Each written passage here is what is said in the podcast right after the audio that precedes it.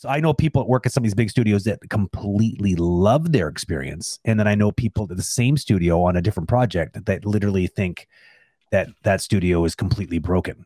So it really like your your mileage will always vary at the bigger studios for sure. The, if you want a more consistent experience for sure, the smaller studios, um, the independent studios especially because everyone knows each other on those studios. So it would be very weird for you to have completely different. No, I mean everyone has different expectations as well, right? It's a, it's a hard one to it's a hard one to nail down. I know we're kind of being dodgy on the topic here, but it really is difficult. Like it's a it's a very a great deal matter of opinion.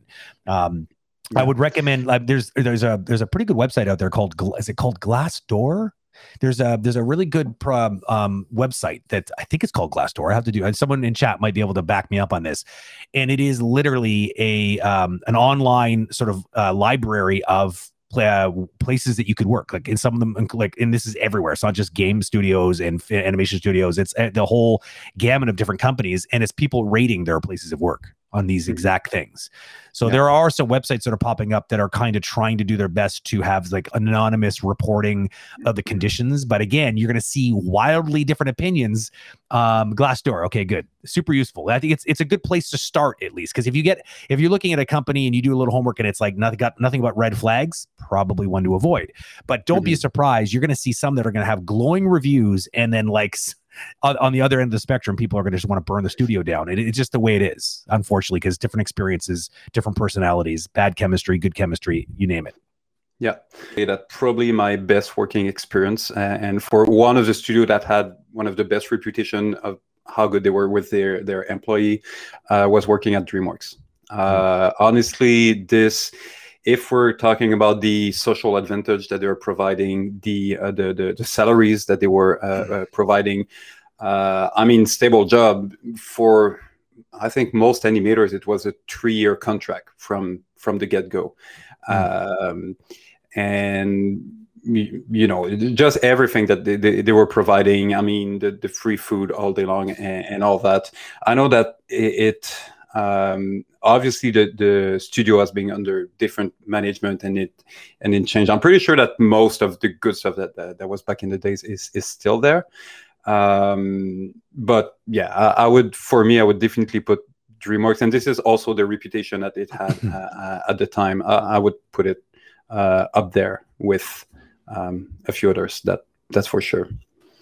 Yeah, I've I've you're not the only one I've heard that um, heard her say that. I think um, I, I, hear a lot of really great things about Pixar as well. I mean, they, they seem to treat like when you're at that it, when you're at that echelon or that upper echelon of studio, look in your destination studios. It's yeah. not always true. It's not always true, but often they know that you if you're good enough to work for them, that you are marketable like you don't have to work for them.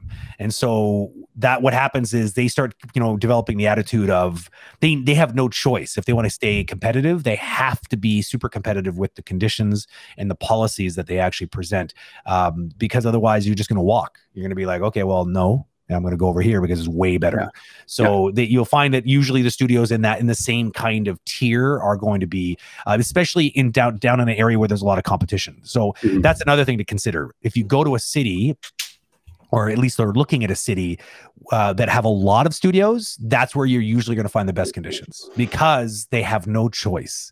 Because mm-hmm. otherwise, they will lose all of their employees to the studio, the one studio that's in town that says, you know what, we're going to just have very progressive policies here, and uh, we're going to pay people really well, and uh, you know. But unfortunately, it doesn't always come as a full package. Sometimes you'll see a new studio roll in a town, and then they just offer a lot of money, and mm-hmm. what you'll see happen is it'll be a vacuum. It'll pull people from all these different studios, and then it employs implodes because all they had was money to offer. They didn't have very good policies. They didn't have a very good structure. They just, and so money only lasts so long before people are like, they kind of lose their appetite and then they look for better conditions.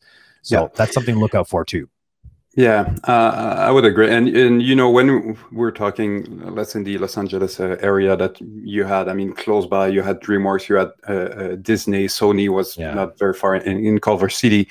They're all great to, to studio to work on, but there's some difference here. There, for, uh, yeah. Sony, for instance, most of my friends that were working there, great conditions, but compared to DreamWorks, were offering like a three-year uh, deal. They were often going one movie at a time. So your mm. contract is going to yeah. end at the end of the. If you're some people like that. Yeah, exactly. So it, it's not that it's a better or worse; it's just a different, different. way. So you, yeah. you kind of choose, you know, uh, yeah. based on those uh, different. Uh, and to, to, be clear, some people stay there for years. It's just that they just oh, yeah. renew every year. Like yeah. it's just it's not. It gives you the option, and it's it's sometimes nice. And when you because again, when you're you're at that level of an animator, and you you you you sometimes want to be. It's not the studio you want to work for. It's more the project. And so by working on a project that you really like, it's kind of nice to be able to have no strings attached at the end, and you could you like wow, you got another project, and I got the director who wants me to work on the project. Looks really exciting. Yeah, I'll take it. I'll stay. Or they're like, you know, like DreamWorks looks like that. I'd really like to work on the next, you know, Madagascar, and then they go. And so it's um it's it's kind of nice when you can be in an area where you have choice. And yeah. um, that's I think the best advice that I can give you on the topic because even even the, the, the, you know the situation can change. I mean, what was interesting this whole pandemic is very interesting, and it will continue to be interesting as we watch studios start to open back up. Um, is just watching how that changes the dynamic because all it takes is a studio that might have been at the top rankings of good conditions might just suddenly fall down at the bottom because they're unwilling to change and have more flexible working conditions for the you know post-pandemic world we live in who knows mm-hmm. so yeah. pay attention um, just don't, don't be afraid to ask all the right questions at the interview